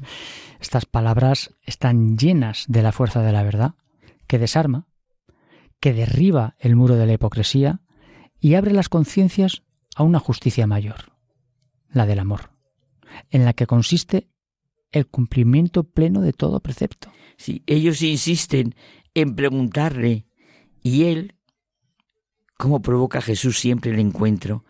Mirándolos uno a uno, a los ojos y al alma, ¿cómo se sentirían mirados? Les dice la frase tan llena de sentido. Aquel de vosotros que esté sin pecado, que le arroje la primera piedra. Y siguió escribiendo hasta que se quedó solo con la mujer. Los acusadores, los denunciadores del mal, los serviles quizá, por primera vez, es verdad, fueron mirados de una manera distinta. Nadie los había mirado así, ni ellos se habían mirado a sí mismo. La mirada y las palabras de Jesús les turbaron. Cada uno vería sus traiciones, sus engaños, sus mentiras e incluso la verdadera razón de lo que estaban haciendo. Vaya regalo encontrarnos con una mirada y unos ojos que nos llevan a ver la razón secreta de lo que hacemos. Los más viejos fueron los primeros en marcharse. Luego, poco a poco, ¿eh? todos los demás, sin mirarse a la cara, se escaparían y se perderían de vista. Esto es para psicólogos, psiquiatras, para todo, para un conocimiento maravilloso. Bueno, y a continuación se produce también el diálogo con la mujer, precioso, y el encuentro real que marca la vida de la adúltera. Porque el encuentro con Jesús, como ocurre en toda verdadera amistad, lleva a juzgar y vivir en verdad. Esto lo experimentamos tú y yo muchísimo. El decir las cosas, esta verdad. El corazón habla al corazón desde la verdad y en la verdad. Esa es la verdadera justicia y el verdadero respeto. Mujer, ¿dónde están tus acusadores? ¿Nadie te ha condenado? Nadie, Señor. Tampoco yo te condeno. Vete y en adelante no peques más. Qué brevedad y profundidad de diálogo. Y esto nos tiene que llevar a entender que no hay situación humana que Jesús no redima, a la que Jesús no llegue, de la que no se pueda salir. El amor, la misericordia de Dios, es más grande que nuestra peor circunstancia, situación, envidia, problema. Pero para experimentarlo, tenemos que llegar a ese diálogo de miradas que nos libera e invita a juzgar y vivir en verdad. Vete y no vuelvas a pecar. Y también a no tirar la piedra de nuestra condena a nadie. Pues nosotros no somos jueces. Ya lo creo, sí. La lección de Cristo, si nosotros hubiéramos aprendido y aprendemos en nuestra vida diaria, aprendemos esta lección de Cristo, no lanzaríamos ni la primera piedra, ni más o menos servilmente las siguientes. Porque hay veces que parece que es poquita cosita, pero ale. Pero es que esta actitud que nos muestra el Evangelio tiene unas raíces muy fuertes y profundas en la persona. Como siempre, la propuesta del Evangelio es llegar al fondo de nosotros mismos, descubrir nuestra libertad y nuestra verdad. Yo cada vez siento más profundamente esto. Con esta actitud seremos capaces de la amistad, que no puede darse sin la verdad. Pero también es un hecho que la verdad sin amor está muerta. No hay amistad sin verdad, ni verdad sin amor. Por lo que acabamos de decir, que la verdad sin amor está muerta. Eso es lo que produce el encuentro con Jesucristo, a la acusada y a los acusadores. Cada uno con su situación personal y a todos la mirada que llega hasta el fondo, aunque de momento algunos solo tienen la piedra y se marchen. Ay, sí, el mismo San Juan, esa es su buena nueva. Su Evangelio nos dice, quien no ama, no ha conocido a Dios, porque Dios es amor. Y cuando no amamos, no es que no haya una persona que nos ame, ni a la que nosotros podamos amar. No es que nos esté negado, hay que despedirse de uno mismo por nuestra manera de vivir. Realmente vivir no es ir por la vida tirando la primera piedra o las siguientes. Porque ya no importa arrojar todas las piedras. Una vez que otro ha tirado la primera piedra, ya eh, el daño está hecho. Para amar de verdad hay que descubrir que Dios nos amó primero. Y a partir de ahí, vivir. ¿Cuántos de nosotros guardamos en nuestro interior piedras que nos hacen daño a nosotros mismos y después lanzamos a los demás? Sí, esa, esa vivencia que nos transmite Jesús, que del interior del hombre es de donde sale todo esto, lo tenemos que, vamos, el oxígeno de nuestra vida. Qué distintos son los pensamientos de nuestro Padre, Dios de los nuestros, como nos lo enseña Jesucristo. Tampoco yo te condeno. Vete y en adelante no peques más. Es lo que dice San Pablo. Una cosa hago. Olvido lo que dejé atrás y me lanzo a lo que está por delante, corriendo hacia la meta para alcanzar el premio al que Dios me llama desde lo alto en Cristo Jesús. Dios solo desea para nosotros el bien y la vida. Eso es lo que tú decías. Es que Cristo nos da completamente el amor. Es más grande que todo lo que nosotros podamos vivir y experimentar. Dejemos las piedras en el suelo, que ahí es donde tienen que estar. Muy bien. Hasta la semana que Hasta la semana que viene.